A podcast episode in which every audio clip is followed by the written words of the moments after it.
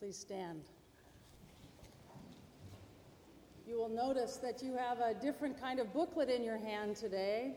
In these weeks prior to the festival of Easter, the season of Lent for University Chapel, we're using a new order of service.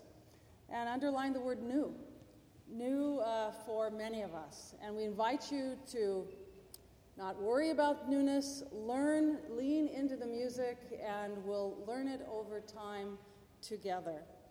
In our worship today, uh, we'll have time of prayer, and I want to call your uh, focus to the many people in our community for whom we want to pray. Jarvis, we continue to hold you so deeply in our prayers, as we do uh, Dr. Barbara Collins. Also, we want to remember in prayer the family, friends, and colleagues of our former assistant women's basketball coach, Monica Kwan. People of God, we gather in the name of God, Creator, Redeemer, and sustaining grace. Amen. We worship trusting in God's mercy and love, longing to know and to learn more about God's wishes and ways. We worship to be guided by God's truth, to experience the joy of salvation. We worship mindful of our needs and our wants, our trials and our temptations, and the many distractions that keep us from the fullness of God. We worship to be led by God day in and day out. So let us worship together.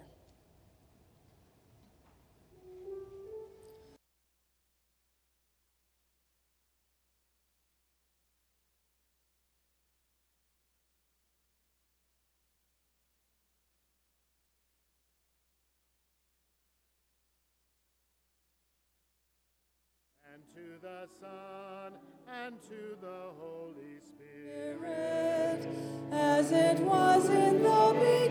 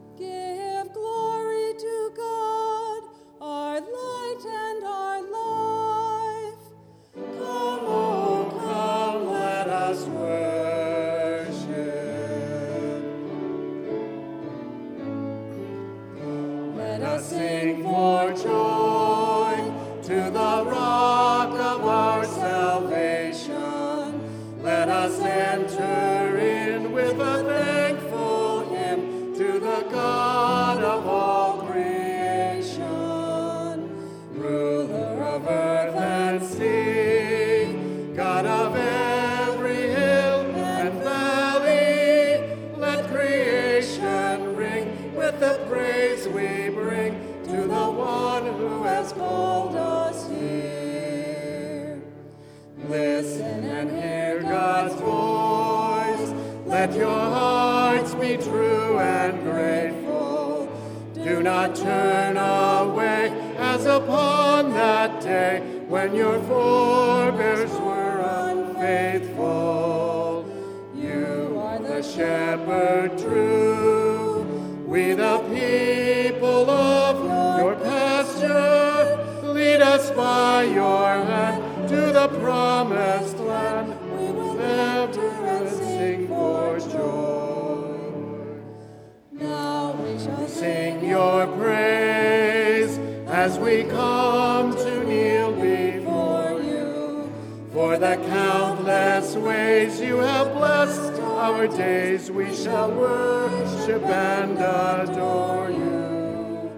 God of the heights and depths, Of galaxy and atom, sea and sky and land, fashioned by your hand, you are sovereign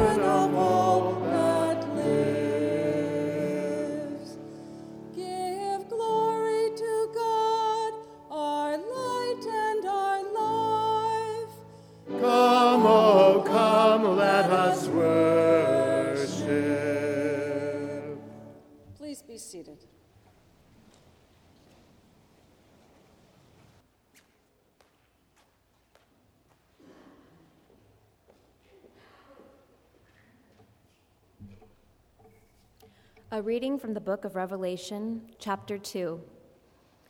To the angel of the church in Ephesus, writes The one who holds seven stars in his right hand, the one who walks among the seven golden lampstands, says this I know your deeds, and your toil and perseverance, and that you cannot tolerate evil men. And you put to the test those who call themselves apostles, and they are not and you have found them to be false. And you have perseverance and have endured for my name's sake, and have not grown weary. But this I have against you, that you have left your first love. Therefore, remember from where you have fallen, and repent and do the deeds you did at first. Or else I am coming to you and will remove your lampstand out of its place, unless you repent. Yet this you do have, that you hate the deeds of the Nicolaitans, which I also hate. He who has an ear, let him hear what the Spirit says to the churches. To him who overcomes, I will grant to eat the tree of life, which is the paradise of God. Here ends the reading.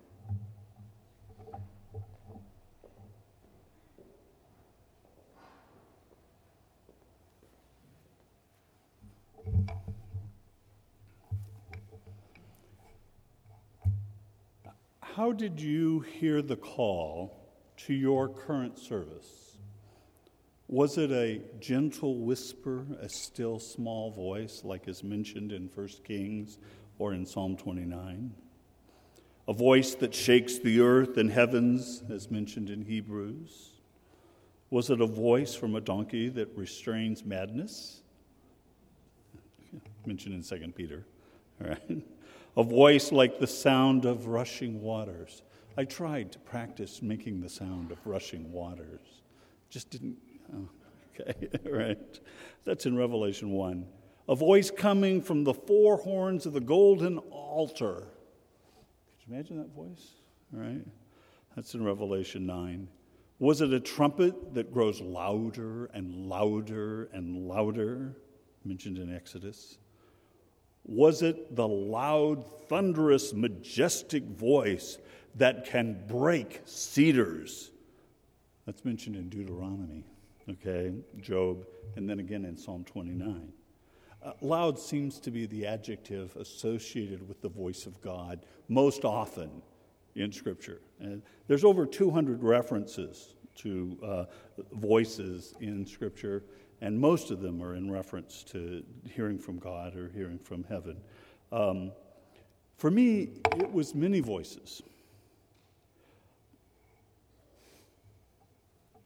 The low and, and gravelly voice of my godmother.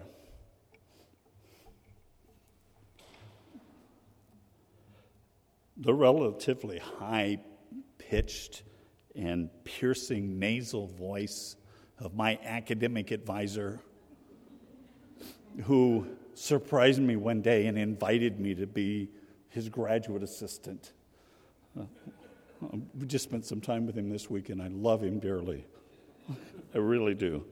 Okay. Um, the soothing and loving voice of my bride. Right? My children calling out to me, a little demanding, but also lovingly my daughter's birthday is coming up real soon, so I'd be remiss if I didn't at least think about her a little bit here. Um, and the gracious and anxious voices of 30 years of students reaffirming the call all the time. Many voices calling to me. Uh, we must recognize that others hear the call in different ways. And this is mentioned in Revelation 19 that, that many people hear the voices differently. The Bible has over these 200 references, and so let me listen, mention a few others just to sort of inspire you a little bit. A voice between two cherubim, a voice out of the fire, a voice of a young person calling you, a voice of a woman in the square letting you know what you have done wrong. Right? The bitter and weeping voices of many others.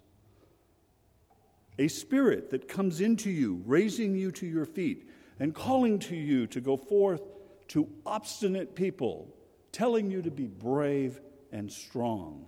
That's in Ezekiel. That's A stretched out hand. I think that's my favorite one. The hushed voices of those with their tongues stuck to the roof of their mouths. People that probably shouldn't be talking. Okay. The voice preceded by the Holy Spirit descending from above in the form like a dove. And that's to Jesus. Uh, and then in Deuteronomy again, 5, no voice at all. Silence. I had a petite and demanding theater teacher when I was a kid, and she could stir us on to excellence with a stare scared the living out of me. we did well, all right? Sometimes after we take action, God is pleased. There's no need for a voice. It's more appropriate for us just to hear the call on our own and move forward on our own. And maybe not hearing a voice is a sign we're doing well. Could be. We each hear the call in unique ways. And that's all praise, that's all joy. Now imagine that we have indeed all responded to our calls. Think about us for a moment as that glorious and exciting new Ephesian church. There's Paul, there's Priscilla, there's Aquila, you, me. It's glorious. We've heard the New Testament. We are glad at this news that we are part of this blessing. We are inspired. We are loving one another. We are doing great works both in our uh, community and outside of our community. We are sending people all over to reach out to the world. We are really doing well. Uh, why then were they warned so strongly in Revelation? The commentaries that I read indicated that they became too pietistic, over centered on duty and process, and less on doing. They were overbearing to one another. And as the scripture that you read, heard from Lana says, they forgot to love one another. They were not being loving. They became a discouraging church. Right? We need to recognize that we can discourage others.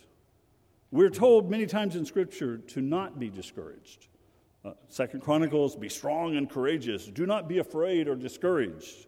In Ephesians 3, we are instructed not to be discouraged because we heard about Paul's suffering.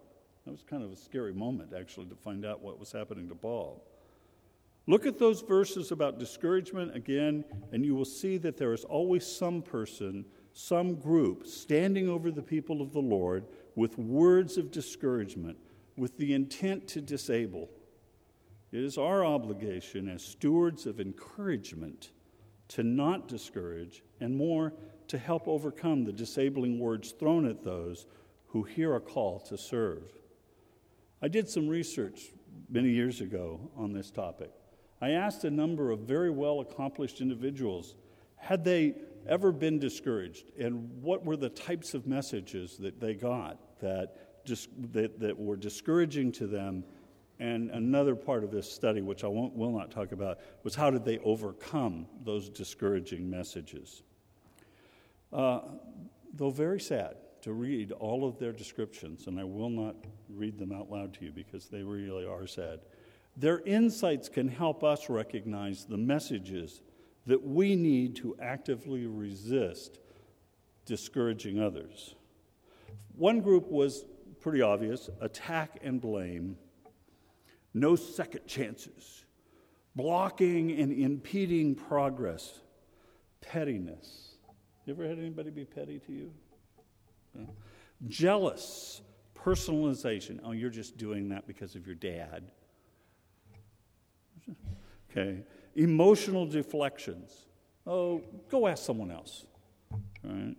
Uh, emotional woundings. Personally trying to hurt the person so the person cannot focus on the task at hand. And of course, sabotage with rumor and unfair blame. A second group is what I labeled non acceptance. Probably the worst message that any of us receive, and this is documented in some of the research that I've seen, is no message at all when the other person is completely non responsive, just does not even act like you are there. It's a sad moment. Non responsiveness. Rejection by authority. I'm in charge here, right? An interesting group of messages that I had not anticipated were people who were discouraged because the people they were co working with failed to do their part of the task.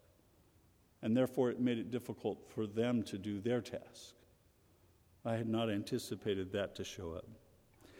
Then, of course, the, the most upsetting group I labeled challenges outright discrimination and prejudice name calling.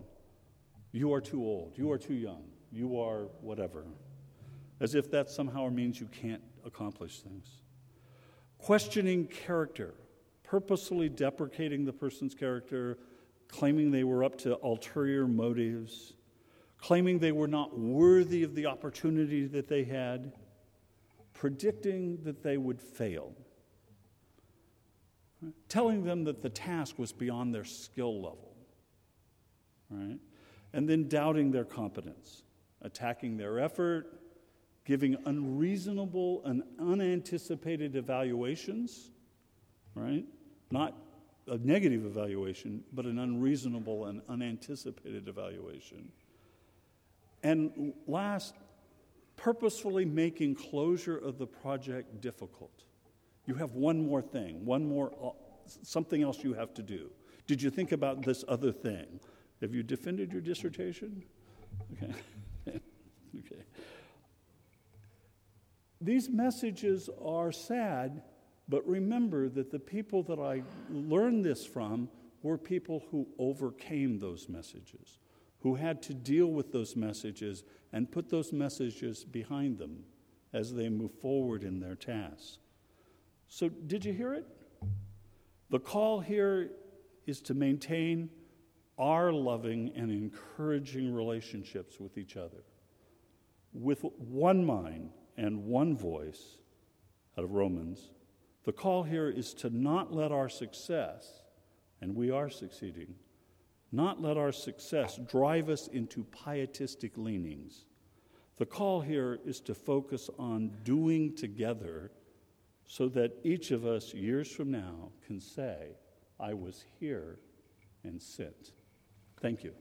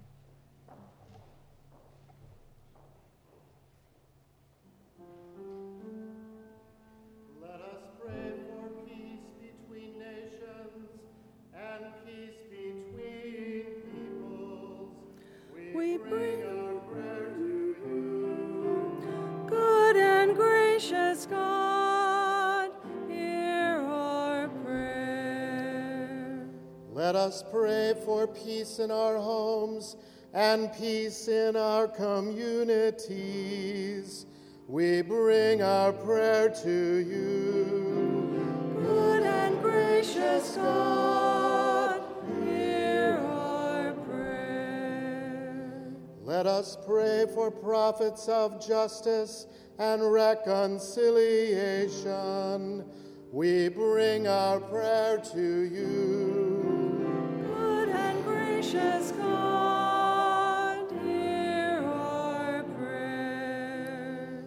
Let us pray for those who suffer in body and in spirit. We bring our prayer to you.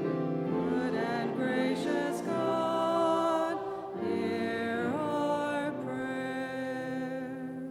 Let us pray for those who suffer and endure injustice and discrimination. We bring our prayer to you.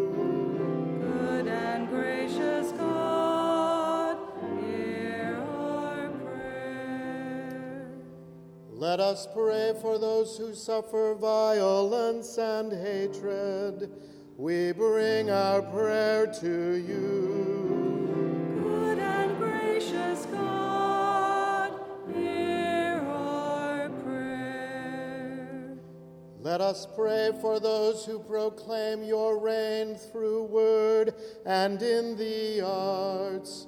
We bring our prayer to you. Good and gracious God, Hear our prayer. God of endless blessings, we thank you for bringing us safely into this new day. Give us compassion and courage that all we do this day might be a faithful and joyous offering to you, that we might serve you and all your children in loving stewardship of your wondrous creation. We ask this in the name of Jesus the Christ, who taught us to pray. Our Father in heaven, hallowed be your name. Your kingdom come, your will be done, on earth as in heaven. Give us today our daily bread. Forgive us our sins, as we forgive those who sin against us. Save us from the time of trial, and deliver us from evil. For the kingdom, the power, and the glory are yours, now and forever. Amen. Let us bless the Lord. Thanks be to God. May the grace of our Lord Jesus Christ, the love of God, and the fellowship of the Holy Spirit be with you this day and evermore. Amen. Amen.